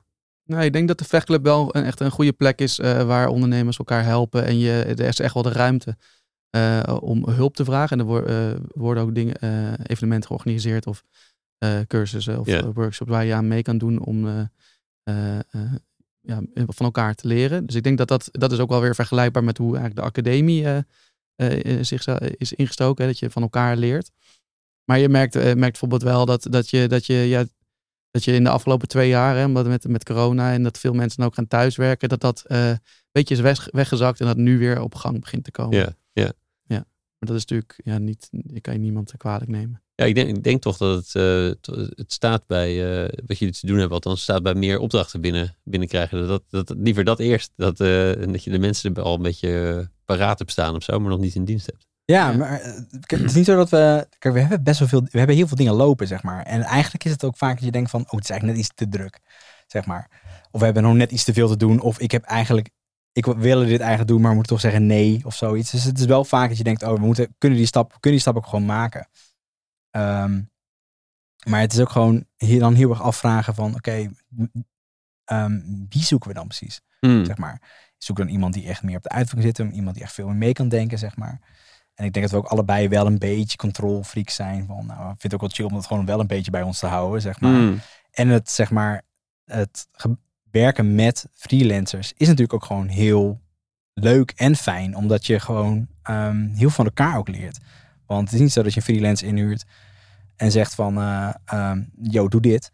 Nee, je huurt iemand in omdat je ook gebruik wilt maken van iemands expertise en kennis en kunde, zeg maar. Dus als wij inderdaad met, eh, met, met wie dan ook werken, bijvoorbeeld met een Joris, je leert ook heel veel van elkaar. Ehm, en je maakt, ja, dat is ook gewoon heel leuk en heel makkelijk en ook gewoon per project, zeg maar. Dus je zit ook nergens aan vast. Dus ergens is het ook wel heel Maar daar zit nog wel bij dat hij ook een andere expertise brengt. in jullie. Ja, hij brengt natuurlijk een hele andere dat, expertise. dus ja. De meeste uit de Creative League is dat volgens mij aan de hand. En nu zoek je volgens mij iemand die, die een deel kan gaan doen wat jullie altijd gedaan ja, hebben. dat die eigenlijk meer dingen van ons afneemt. Dat is waar, ja. ja. Ja. Dus dat is misschien tricky. Dat is toch wel de controle. En dan is de, de vraag, zoek je dus een, een derde compaan level niveau, senior? Of zoek je een zoek je eh, kleine Peter en Pals? Nee, zoek, zoek het in kleine Peter en Pauls, denk ik. Ja. Maar die hebben we niet gevonden, denk ik. Nee. niet op een natuurlijke manier van iemand loopt stage of eh, die blijft plakken of zo. Ja. Dat is natuurlijk een ideale situatie. Ehm, maar ja, ik denk gewoon, die stap moeten we gewoon, willen gewoon dit jaar gaan maken. En we hebben nu wel ook wel een soort van concrete dingen opgeschreven. Zeg maar van, oké, dit is wel een soort van eerste stappen. Dus inderdaad met mensen praten en een goede vacature en een profiel gaan schrijven voor mensen. Ja. En ook weten van, oké, wat willen bij mensen weg kunnen zetten. En, ehm, want er is volgens mij genoeg werk, volgens mij, voor mensen om weg te kunnen zetten. Ehm, en zodat wij ons ook gewoon op andere dingen kunnen focussen. En misschien ook niet vijf dagen in de week hoeven te werken. Ook niet heel verkeerd. Ook niet heel verkeerd. Nee, ik weet, het is bij jou iets op komst, op komst natuurlijk. Dat eh, misschien ook wel weer tijd gaat vragen. Ja, ja, ik word in de zomer word ik voor de eerste keer vader. Dus dat is ook wel, eh, eh, ja, dat brengt ook weer verandering met zich mee. Dus eh, ehm, dat op zich is ook wel lekker als je wel gewoon eh, ehm, iemand erbij hebt. Maar niet alleen om werk af te nemen, maar ook om jezelf ook een beetje scherp te houden. Want het is ook gewoon heel leuk om met een jonge ontwerper eh, of vormgever te kunnen werken. En ook dat die weer hele mooie nieuwe dingen inbrengt. Want ja, ehm, hoe hou je jezelf na tien jaar nog steeds scherp om eh, weer een mooie nieuwe campagne te bedenken? Dat doe je toch door ook met andere mensen samen te werken. Maar ja, als, als je binnen in jouw team je mensen hebt eh, die eh, zelf ook met hele mooie ideeën, mooie invullingen kunnen komen, ja, dat is des, des te beter, denk ik. Klinkt ook alsof ze daar dus misschien dat toch ook alweer, dat vraagt een beetje senioriteit misschien wat meer. Hè? Dus het, het, het- misschien toch lastig te combineren eh, is de sceptisch, maar de, misschien bestaan ze wel. Dat je toch juist door dat, toch ook, weer, ook door de jonge kleine Peter en Paultjes eh, verrast, eh, de andere kleine Peter of een Paul, in dit geval van jou, maar de, ook daardoor verrast kan worden. Natuurlijk is dat mogelijk, maar de, dat je toch misschien beide kanten wil. Ja, ik denk dat het inderdaad een kwestie is van ook op een gegeven moment scherp krijgen wat het dan moet zijn. Maar je, ja, dat, eh, dat is ook gewoon wel, eh, wel lastig, denk ik. Ehm, want dat hebben we nog nooit eerder gedaan. Dus Ja. het is een beetje eh, zoeken nog. Maar ik denk dat we wel een duidelijk beeld hebben van in de zin van nou, waar, waar we ondersteund zouden willen worden. Alleen dan moeten we nog even helder krijgen van eh, welke rollen. Misschien ook wel bij onszelf neerleggen van hè, welke rollen durven we af te staan. Ja. Ja. Ja. En dan daar op die manier invullingen eh, eh, eh, geven aan een, aan een rol voor iemand anders. Ja, je denkt heel erg, je denkt heel erg eh, vanuit jezelf, denk ik. Van, wat zou ik dan fijn vinden als, een, als, als ik bij ons zou werken? Ehm, als een jonge ontwerper. Ehm, dan heb ik geen zin met een baas die constant maar zegt hoe ik het moet doen, bij wijze van spreken. Ik denk dat iets voor, als ik voor mezelf zou spreken, dat dat zou iets moeten zijn wat ik dan echt los zou moeten laten. Ja. Kijk, bij Peter hoef ik dat niet te zeggen. Nee, Ehm, en dat ga ik ook niet zeggen, want ik, ja, je kent elkaar zo goed en ik weet dat ik, dat ik bij Peter op kan vertrouwen. Ehm, en dat is denk ik iets wat je dan aan jezelf echt moet leren werken. Je bent opeens een hele, je, bent, je, krijgt, je krijgt echt een hele andere rol, Ja, denk ja. ik. Nee, ik heb wel een paar bij meerdere ondernemers gezien. Ja. Dus je krijgt, je krijgt en een, eh, een zwaardere salesrol. Want je moet meer, voor meer moet je opdrachten doen. Maar je moet opeens ook een, zorgen dat mensen ingewerkt raken. Dat, Ja. dat, is, wat- dat is nu helemaal niet het geval. Nee, en, en een fijne plek hebben om te werken. dat je ook eens, voor hun gewoon een fijne plek creëert om te werken. En ik denk dat het bij ons heel gezellig is. Uh, maar dat ook gewoon een leerzame plek is. En uh, dat, ja, dat wil je dan ook wel meegeven. Ja. Je, wilt, je voelt je wel verantwoordelijk voor iemand dan ook wel. Ja. Nou, ik ben benieuwd naar die stap. Ik, kom, ik check graag nog een keer in. Dat, uh, Ja, hou je op de hoogte. wanneer dit gebeurd is. Hey, ik vond het ook leuk om even stil te staan bij jullie, bij jullie onderlinge dynamiek. Want Het is, ook- het is, het is uh, helemaal niet vanzelfsprekend dat er zo'n zo'n compaanschap of compagnonschap, of wat het woord ook is, uh, tien jaar lang goed gaat. Uh, de, de, sterker nog, meestal niet, volgens mij. Dat, hè, dus hoe, dat, jullie waren natuurlijk redelijk jong, inderdaad, collegebanken dat je elkaar leert kennen. Misschien nog wat, uh, kun je wat makkelijker naar elkaar vormen. Um, maar wat, hoe verklaren jullie dat? Hoe, um, hoe denken jullie, wat is denk je, denk je jullie onderlinge superkracht, zeg maar, dat het ook daarin goed gaat? Nou, ik denk dat wij in de eerste plaats zijn we ook gewoon hele goede vrienden van elkaar natuurlijk. We zijn ook wel echt, we doen ook heel veel dingen. Um, we zijn niet altijd Peter en Paul van Moon. Meestal als wij met z'n tweeën zijn, zijn we gewoon Peter en Paul, de vrienden, denk ik. En um, ja, we gaan met z'n tweeën naar films en we gaan naar concerten en uh, uh, we gaan met de vriendengroep gaan we leuke dingen doen op vakantie, zeg maar. Um, en ik denk in de eerste plaats zijn we dat, zeg maar. En um, door de week zijn we natuurlijk ook gewoon moon en werken we met z'n tweeën heel veel. Ehm, en ik denk dat wij wel eerlijk tegen elkaar zijn. En we laten elkaar gewoon heel erg in de waarde. En ehm, ehm, ja, kijk, natuurlijk zijn er ooit wel eens wrijvingen of discussies, zeg maar. Maar die zijn echt letterlijk volgens mij op één hand te tellen. Mm. Ehm, ehm, misschien zie jij het heel anders, maar dat zou wat zijn. Maar ehm, eh, ik, denk, ik denk dat dat het is. Ik denk dat wij in de eerste plaats zijn we echt vrienden. En in de tweede plaats zijn we uh, companen, co-founders, partners, zeg maar. Mm. Hoe zie En, jij dat, eh, Peter? Ja. Ja, nee, dat klopt. Eh, Maar ik denk dat ook eh, waar we het eerder over hadden, hè, over die rolverdeling. Eh, je kan, ehm, als je bijvoorbeeld een opdracht doet en je gaat allebei zitten ontwerpen van, en dan ga je opeens zitten concurreren naar elkaar. Ja. Dan wordt het eh, lastig, want dan, dan wil je natuurlijk dat jouw idee, eh, dat- zo zijn we dan ook wel weer als ontwerpers. De Dat, competitief. ja, je hebt toch het idee, mijn idee is het beste, dus dat moet het dan worden, Mm. bijvoorbeeld. Maar als je vanaf, eh, eh, ik denk dat daarom ook lang goed werkt, is dat je samen een idee bedenkt. En dan ook gewoon dan zegt van oké, dan vertrouw ik op dat jij het goed uitwerkt. En dan kan je het ook loslaten. En dan hoeft ook geen frictie te zijn, want dan is een heel duidelijke rolverdeling. En ik denk dat ook die, los van dat je gewoon vrienden bent, ook dat je dat een duidelijke rolverdeling heel erg helpt om die frictie eh, te voorkomen. Ja, ja, en jullie hebben natuurlijk ook bij, die, bij de academie geleerd het over het werk te hebben, en niet over de persoon of zo. Dat, dat in jullie jaar, wat je, hoe je dat beschreef, Ja. kan ik me voorstellen dat het Ja. ook helpt dat je daarna elkaar ook feedback kan geven. Ja, je hebt natuurlijk al eh, vier jaar lang eh, op een academie eh, heel veel commentaar van heel veel mensen gehad. En eh, ook opbouwend, maar soms ook gewoon wat, eh, wat lastiger. Ja, Dus daar ben je misschien al wat eh, meer aan gewend. En dat kan je daar wat meer afstand van nemen. En wat is commentaar wel over de persoon gaat? Dus over hoe, hoe je zelf iets, iets doet en niet hoe je het gemaakt hebt, zeg maar. Dus eh, je hebt ook een onderlinge dynamiek die je allebei meebrengt kantoor. Of weet je, hoe je met klanten bent. Of dat je er op, op meer op, op persoon moet aanspreken. Hoe, hoe, hoe, doen, hebben jullie dat gesprek, dat gesprekken ook? Ja, ja, denk het wel. Ik denk ook wel dat. eh, ehm, hoe zeg je dat? Dat als je, je, je iemand langer kent al, hè, dat je ook weet waar iemand, iemands kracht zit en waar je dan zelf misschien, in ieder geval als ik voor mezelf praat, en dan denk ik van nou, dan neem ik een stapje terug. Want ik Mm. weet dan, hè, daar ben ik misschien iets minder goed in, dus dan kan ik dat wel eh, eh, loslaten. Dat opzicht, omdat je de ander daar gewoon in vertrouwt. Bijvoorbeeld, eh, ehm, eh, Paul is bijvoorbeeld net wat, gewoon beter in presenteren of een, een, een, een presentatie geven. als we een, een project moeten presenteren van een concept. Dan vind ik het niet erg om een stapje terug te doen en dan meer gewoon te luisteren en aan te vullen wanneer er eh, aan het einde misschien wat vragen zijn. Ja, ja. Ja, en dan heb ik het net gepresenteerd en zit ik er vol in. En dan merk ik aan mezelf dat, dat ik dan een soort van aansta, zeg maar. Ja. Dus als er dan een kritische vraag komt, dan kan ik heel gauw... Wat, van, hè, dan, en dan kan Peter juist heel erg beheerst van... Mm. Nou oké, dan kunnen die beantwoorden of waar staat er dan tegen? Dus dat is ook een goede dynamiek, denk ik. Dus dan weet ik van, oké, ik kan maar beter even een beetje proberen in te houden. En dan kan Peter beter het woord overnemen, bij spreken. Ja, ja, grappig. Goed om te zien, ja. En ja, jullie hebben natuurlijk, de, de dynamiek werd me ook wel duidelijk. Dat Paul, je praat wat sneller, wat makkelijker. eh, En, en, en, dus dit lijkt me ook een hele natuurlijke eh, rolverdeling in zo'n situatie. Ik, ja, ik kan me ook voorstellen dat de een wat meer belangrijker wordt door de jaren heen in het type werk wat je doet. Die zijn natuurlijk wel allebei ook designer, dus dat, dat, dat, in die zin valt het misschien mee. Maar dat weet ik niet. Misschien dat het soms zou kunnen zijn dat je, dat je dat de omzet wat daalt. Of dat je genoeg hebt voor één. Dat, dat, dat, dat daar frictie door ontstaat. Of dat je ja, dus genoeg hebt, maar dat, dat het wel wat meer van één van de twee afhangt of zo. Qua het binnenhengelen. Ehm, nou, dat, dat- dat- ja. Dat weet ik niet zo goed. Nee, dat, volgens mij valt het wel mee. Gelukkig hebben we er nooit twee gekomen dat we niet zelf kunnen uitbetalen, laat ik het zo zeggen. Ja, Ehm, dus er lopen altijd wel dingen door, zeg maar. Het, maar ja, ik denk ook dat is ook wel gewoon, dat is, je, je bent ook aan elkaar verplicht, zeg maar. Dus, ehm, nou, en soms, dat is ook goed. Bijvoorbeeld afgelopen dinsdag, dan eh, hadden we de weekstart. Peter even lekker in Antwerpen. Normaal is de, de weekstart op maandag, maar nu was het op dinsdag. En dan hadden we het ook over, eh, over mijn zwangerschapsverlof. Dat ik dan inderdaad eh, een tijd vrij ben, zeg maar. En dan zeg ik ook van, ja, ik voel me dan inderdaad bezwaard om vakantie in te plannen. Of sterker nog, Peter begon met, yo, vergeet jezelf niet. Je hebt gewoon recht op vakantie. Neem ook gewoon vakantie op.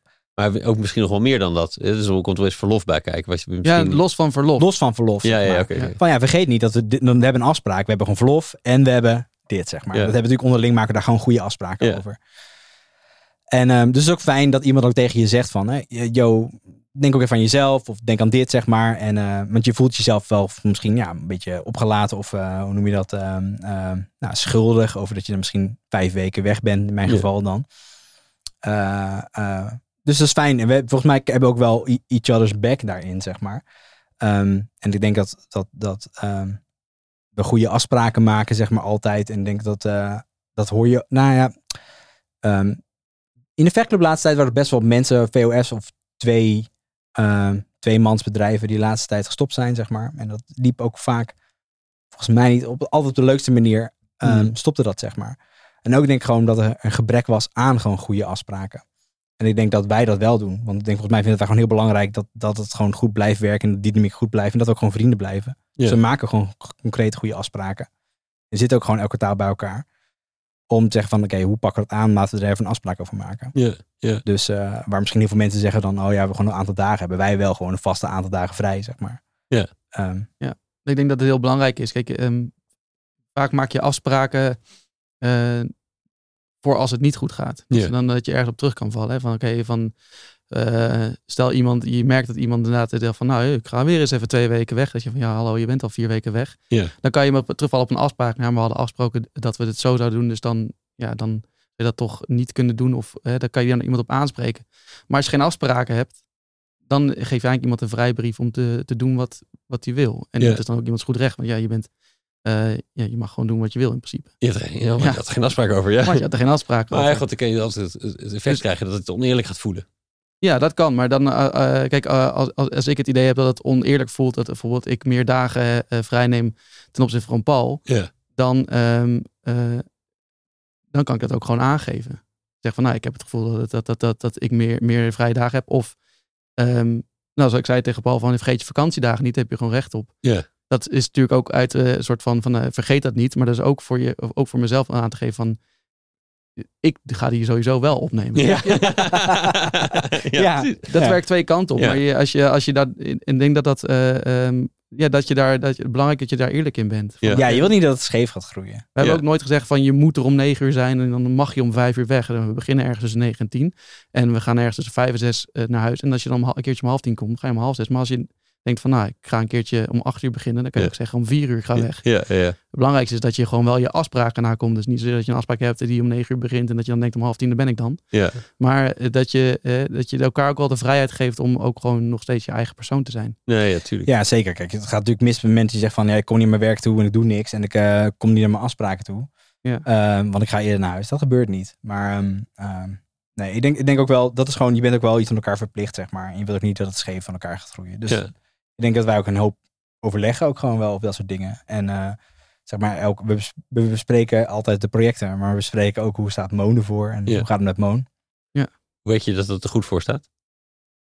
Nou ja, we hadden eh, ehm, in het begin in, deed dit wat, deed wat wel iets minder. Dat je echt eh, zo eh, echt, echt, echt standaard dat eh eh, inplant. Maar nu, in de afgelopen vijf, zes jaar zijn we er echt, echt structureel mee bezig geweest. Mhm. Om dat echt eh, ook echt elke, elke keer die maandag eh, eh, op te starten samen. En dan zie je waar projecten staan. En dan, net al zei, eh, ik zit meer op de administratieve kant. En Paul doet ook veel eh, meer acquisitieachtige dingen. En Ja. met, ook met de, de mensen die we ons een bureau huren, wat meer, meer, meer de, hoe noem je dat? Ja, Contact als, als het gaat over, over dingen die niet misschien anders moeten in de studio. zorg dat koffie in Ja. de filter zit. Precies. maar je houdt elkaar dan op de hoogte van die dingen. Dus, als, dus we hebben bijvoorbeeld wel een coronaperiode gehad dat ik op een gegeven moment aangaf daar bij Paul van eh, ik, eh, ik zie in de cijfers en we zitten nu, nu gaat het nog goed. Maar het is wel belangrijk dat er over twee maanden wel weer iets gaat komen wat, eh, wat weer meer eh, inkomsten genereert. Dan wordt het misschien wel spannend, zeker in een periode waar je eigenlijk niet zo goed weet wat er gaat gebeuren en we ons ook wel veel in de culturele sector bewegen. Wat helemaal een beetje op losse schroeven ja, stond. We wisten niet waar het heen ging dan is het wel belangrijk dat, dat, ik het, dat ik dat aan Paul vertel, ruim van tevoren. Dan op mensen zeggen van, nou ja, trouwens, eh, volgende week is geld op. Eh, ja, ja. Snap je? Dat, dat kan gewoon niet. Dus je, Nee, die verantwoordelijkheid heb je. Ja. En voel Ja. jij dat dan als een, als een last op je schouders, Paul? Van, want eh, jij zit iets meer op de acquisitie, begrijp ik. Dat je dan, oh fuck. Eh, ja, wel een beetje. Maar je gaat wel met z'n tweeën ook kijken naar een oplossing, zeg maar. Van oké, hoe gaan we dat aanpakken? Ja. Ehm, en dan doe je misschien, eh, ja, denk dat wij toen bijvoorbeeld in dat geval meer werk opnamen en alles aanpakten wat we konden aanpakken. Eh, wat resulteerde dat we eigenlijk een, een heel goed jaar hebben gedraaid. Maar onszelf daar ook een beetje in waren vergeten. Dus eh, Ja, ja. allebei bijna geen vakantie hebben gehad. Eigenlijk ons helemaal de natijd hebben gewerkt. Ja, ja. Stuur Ehm. meer aan eh, vakantiedagen dit jaar. Dit wordt echt een vakantiejaar. Ja. ja, vorig jaar wel. Toen waren we echt van, eh, oké, dit was, we hebben een echt goed jaar gedraaid, zeg maar. En ehm 2020 was dus door corona ook wel gewoon eh, gelukkig ehm, een van onze beste jaren. Eh, maar ook wel van, oké, 2021 moet, moeten we dat niet meer op die manier aanpakken. Want we hebben echt ons helemaal eh, Ja. ehm, eh, het zweet uitgewerkt. Ehm, en er was in 2021 misschien de omzet wel iets lager. Eh, maar we hebben ook gewoon wel gewoon vakantie kunnen houden en ook gewoon relaxed kunnen werken. En ook met tijd en aandacht meer per kunnen werken. Dus dat is ook alweer een les, denk ik. Zeg maar ook, ook na, na, na, nou in dat geval een acht jaar, maar na tien jaar blijf je altijd wel jezelf van, oh ja, dit hadden we op een eigenlijk net een ander niet moeten aanpakken. Ja, hoeveel jaar je ook had gewerkt. De corona had je nog niet meegemaakt natuurlijk. Nee, dat nog niet. Ja. Dat, eh, ja. ja. Wil jij nog wat zeggen, Peter? Nou ja, wat we ook bijvoorbeeld veel bespreken na eh, eh, in het begin van het jaar zijn de opdrachten hè, die we hebben gehad het jaar ervoor. En dan ook even eerst nou, wat vonden we eigenlijk, wel- eh, wat vond je er leuk aan, maar ook wat ging er wat minder goed en wat, welke, wat kunnen we daarvan leren. Dus tu- natuurlijk heb je ook projecten waarvan die misschien een beetje uit de hand zijn gelopen eh, door, eh, door wat voor omstandigheden. Maar wat zijn die omstandigheden dan?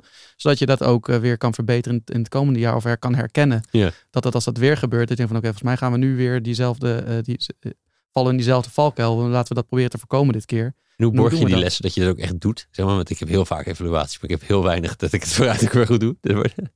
Ja, Nou ja, daardoor in- inderdaad op dat moment ook al gelijk te bespreken van wat gaan we doen als dit weer gebeurt. Mhm. en, eh, ehm, maar ook dus op het moment zelf proberen dat op tijd, dat lukt natuurlijk niet altijd. Maar je probeert het op tijd te signaleren en dan, dan heb je weer die, die, die, omdat je allebei een andere pet op hebt in het project. Kan de een tegen de ander zeggen van nou we lopen een beetje, eh, het loopt niet helemaal meer zoals we voor ogen hadden. Misschien moeten we eh, kijken hoe we dit kunnen bijsturen. Ja, ja, precies. precies. Hey, ik heb nog, voordat we ook, ik zie de tijd ook eh, verder tikken. Ik, kan eindeloos met jullie praten volgens mij. Ik, ik, ik, ik zat nog even één ding me af te vragen. Want zijn natuurlijk erg een klein bureau, maar jullie hebben wel echt ook best wel, eh, wel nou, goede klanten, eh, goede bedrijven. En het is natuurlijk als klein bureau soms lastig om daartussen te komen. Want die, het is een, een groter gevestigder bedrijf wil vaak meer veiligheid dan, dan uitgesprokenheid of zo. Maar als ik het zo, zo kan verwoorden. Die, die zoeken misschien een wat gevestigdere naam of een groter bureau om, om dat een beetje te garanderen of zo. Ja. Dus hoe hebben jullie daartussen gevochten? Wat is daar denk je nog eh, een soort hoofdles? ik denk dat, dat we nog steeds wel eens naast de boot grijpen en dat soort dingen. Je hebt nog steeds wel gewoon opdrachtgevers bij wie je komt dat je een heel leuk gesprek hebt en denkt van wow, dit is echt een super goede klik. Maar dat is nog voor de grote partij kiezen voor zekerheid. En daar is ook niks mis mee. Ehm, ik, denk dat wij echt wel een zekerheid kunnen bieden. Ehm, eh, en er zijn wel ook opdrachtgevers die kiezen wel voor, oké, ja, dat is misschien een groot bureau geweest, voelt meer zekerheid. Maar uiteindelijk hadden we met jullie meer een klik en we hadden echt wat meer idee dat jullie begrepen ehm, dat, dat, dat wij hun begrepen, zeg maar of begrepen waar het over ging. Ehm, en dan uiteindelijk dan denk ik bij mezelf, nou dan ben, nou ja, dan is het ook maar zo. En dan ben je ook gewoon blij dat dat de reden is waarom mensen bij jou komen. Ik denk dat dat ook onze kracht is. Ja. Is dat wij wel gewoon hands-on betrokken zijn. Ehm, en ook gewoon op een fijne vriendschappelijke eh, samenwerking ehm, doelen in plaats van een, eh, een, eh, een, een, een, een soort van ingelijnd proces waar je induikt. Ehm natuurlijk hebben wij onze eigen processen. Maar ehm, ehm, ja, maar dat blijft altijd wel een struggle, zeg maar. Dus eh, op den duur meer opschalen en ook wel dat allebei te kunnen bieden, zeg maar. Dus en dat stukje zekerheid en dat fijne gevoel dat we misschien mensen Ja, geven, Ja, op die klik. Ehm, nou, dan, dan is het win-win, denk ik. ja, precies. Wat zou nog een droomklant zijn? Als je mag Ja, dromen? Ja, dat is Ja. moeilijk. Die had jij eh, inderdaad in je mail zitten en dat dat toen... eh, Daar hebben we het met twee over gehad, maar Ja. is het dat- lastig? Is dat lastig? Als, als, ik het, Ja, als, iemand van de luisteraars eh, iemand kent bij een bedrijf, welk bedrijf zou dat dan moeten zijn? Om even door te sturen. DC Comics. ja. Oh. Ja, eh, even een keer eindelijk de typografie in al die... oh, nee, de binnenkant is altijd mooi, maar de buitenkant stom, laat soms wel echt te wensen over, zeg maar. Nee, ehm, ik vind dat heel moeilijk te beantwoorden. Ook omdat juist de fun, zeg maar, van ehm, ons werk is dat je altijd weer in een soort van hele andere wereld duikt. Want de ene keer ben je bezig voor de Algemene Onderwijsbond. Dan gaat het heel erg over politiek en over onderwijs. En dan duik je daar helemaal in de materie. En de ene keer gaat het over, ehm, over weet veel wat, ehm, een nieuwe game die uitkomt eh, van League of Legends. Waar je dan helemaal helemaal induikt. Dat zijn totaal verschillende werelden. Maar toch mooi dat jij met jouw expertise daar een soort van hele mooie toevoeging aan kan geven. Of om dat verhaal te kunnen vertellen, om daar iets bijzonders mee te kunnen doen, wat mensen ook echt raakt. Of mensen bereikt. Maar wacht even, Paul. Dan heb je, heb je, heb je er niet een wereld waar je dan in zou willen duiken? Ja, ja, misschien wel. Maar ook wel, dat is, ik, ik vind het heel moeilijk om te zeggen. Omdat, omdat ik misschien niet had verwacht dat misschien een wereld super interessant zou kunnen zijn. Ik vraag maar. je niet welke je alleen nog maar wil doen. welke zou je willen? Ja, nou, ik, ja, we hebben natuurlijk al- altijd een affiniteit met muziek of popmuziek. Hmm. Of met eh, popcultuur. Dus ehm ehm, alle dingen in die hoek. Of een keer toch een heel mooi festival op, echt op touw kunnen zetten. We hebben laatst, hebben, eh, we, zijn, of we zijn laatst, we zijn er nog steeds heel betrokken bij. Bij een, eh, bij een muziek-app. Of eigenlijk een concert-app. Nou, dat is natuurlijk super mooi. Want we hadden eigenlijk nooit een app gemaakt. Ehm, we hadden nooit op deze manier samenwerking met andere partijen gedaan. En het gaat nog een keer over muziek en concerten en festivals. Waar we natuurlijk zelf graag heen ja, gaan. Ja. Ehm, dus dan heb je opeens wel een soort van, oh, het is allemaal de best of both worlds. Het enige dat, ze dan niet, nog, dat we nog niet genoeg geld hebben met z'n Ja, allen, ja, dat is dan ja, het nadeel. Die andere P. Ja, precies. Dus als, eh, misschien zoiets als dat, alleen met een hele grote P erbij, dan... eh, Toen ik, eh, ik was in Londen en toen was, ik, was er een expositie eh, van de ontwerpers. Die, eh, dat, vond ik, dat vond ik, dacht ik wel van, oh, dat is eigenlijk wel heel gaaf. Die hadden ehm, alle, alle boekkoffers ontworpen voor eh, alle boeken die in de film van Harry Potter zitten. Nou heb ik, ben, ben ik zelf niet een groot Harry Potter fan, mijn vriendin wel, dus daarom waren we daar. Maar dat waren dus de graaf, grafische ontwerpers die dat dus allemaal hebben vormgegeven. Van al die lesboeken die, waar zij mee lopen, hebben zij dus vormgegeven hoe dat, eruit ziet. Ja, van dat is ook wel heel, heel gaaf. Want dan eh, heb je een soort van diep bestaande wereld. Waar je dan praktische dingen voor moet vormgeven. Ja. Maar eigenlijk is er nog helemaal geen vormtaal voor die wereld. Dus dan Ja. kan je eerst, dus zag je ben ook, als de eerste hele vormtaal eh, ontwikkeld van hè, hoe zag dat dan vroeger uit en hoe ontwikkelde die taal zich dan eh, in de loop van, eh, de, van de tijd eh, in, de, in, de, in de wereld van de tovenaars. ja. En dat, dat, is- dat lijkt me wel een hele gave opdracht om dan een keer op die manier ehm, eigenlijk hele praktische dingen te ontwerpen voor iets wat niet bestaat. Ja, ja, ja, precies. ja, mooi. Jullie Ja. moeten ook hebben gesmuld van, eh, van Doen dan, de film. Ja, ja, ja. fantastisch. Ja, ja, precies. Ja. Dat dacht ik wel. Ehm, genoeg overlap, heel leuk. Heel leuk. Ik, ik, eh, we gaan een beetje richting afronding. Ik zat te vragen, één vraag wel. Wat, als jullie zo terugkijken de afgelopen eh, tien jaar in het ondernemerschap, echt al een decennium, hè? Wat, is daar, wat was eigenlijk het, het, het moeilijke wat jullie te overwinnen hadden om, om een succesvol bedrijf neer te zetten? Ehm, ja, ik, ik denk ook ehm, uiteindelijk toch een soort vorm van, van, van lef hebben om het eh, dan maar gewoon te gaan doen. Eh, het, het, het voelde natuurlijk wel vanzelfsprekend, maar het is natuurlijk wel spannend. En je, je moet toch elke keer, eh, ehm, ja, als het even bijvoorbeeld wat hè, financieel minder gaat of eh, de projecten komen niet zo snel als je had gehoopt, moet je toch elke keer weer een soort drempel overheen om jezelf weer beter te pakken. En dan kun je, we gaan er weer voor. Want Ja, dit, natuurlijk, ja. het is wel elke keer eh, vallen en opstaan op zich. Wij, we, we ondervinden veel en daar handelen we dan weer naar om het te verbeteren. Maar ja, om het ondervinden moet je het vaak eerst net niet lopen zoals je had verwacht. Dus ik denk dat dat, eh, ja, dat, ja, dat er toch wel steeds wel, eh, ja, om dat te blijven doen. Dus op die manier jezelf blijven uitdagen is eh, soms wel lastig, denk ik. Ja, ja. Waar was jij en ik, eh, Paul? Ja, een beetje hetzelfde. En inderdaad ook een heel erg nadenken van, oké, hoe hou je het voor jezelf echt interessant, zeg maar. En dat je ook denkt van, oké, hoe haal ik nog steeds lol uit dit soort projecten? Of als je een project doet, ik denk ook wel eens dat we ook heel eerlijk zijn van, oh ja, dit lijkt wel een beetje op wat we eerder hebben gedaan. Of dit doen we misschien wel, dit hebben we al best wel vaak gedaan. Moeten dat wel doen? Want eh, ehm, worden we daar ook inderdaad gelukkiger van, zeg maar, gewoon als, eh, als, als, als personen, zeg maar. Ja. Ik denk dat is ook altijd een uitdaging om te zorgen dat je nou, jezelf inderdaad nou, het interessant blijft houden, jezelf blijft uitdagen om dingen te blijven doen. Ja, mooi. mooi. En nu echt de laatste vraag. De, de, de, de, die andere waarschuwing, die gingen natuurlijk ook de boeken bewachten. Wat lezen wij eigenlijk? Ehm, wat zijn een paar dingen die jullie inspireren? Mag in design zijn, mag in ondernemerschap zijn. Maar iets wat je zou kunnen tippen aan de luisteraar. Ja, ik, denk één ding. We hadden natuurlijk al echt heel natuurlijk opeens over de Beatles. Ja. Ik had laatst had ik, een eh, boek gekocht van Paul McCartney, heet The Lyrics. En eh, dat vond ik eigenlijk super inspiratievol, omdat dat hij beschrijft eigenlijk ehm, aan de hand van de songteksten die hij over die periode vanuit de jaren 60, eigenlijk vanaf toen hij 14 was, ehm, eh, wat hij heeft geschreven voor, voor nummers en in wat voor periode die toen stond. En eigenlijk heel erg reflecterend op zichzelf. Ehm, en ik vond dat heel mooi en heel inspirerend en leuk om te zien ook dat je, eh, dat je eigenlijk heel erg kan groeien maar ook nog steeds heel erg dezelfde persoon kan zijn, zeg maar. Ehm, en hij beschrijft ook een proces, hoe die dingen maakt en hoe die op dingen kwam. Beetje wat we net ook beschreven over die film van de Beatles. Ehm, en dat, dat vond ik zelf super inspirerend, omdat je ehm, ehm, en jezelf herkent in een soort van proces van iets maken.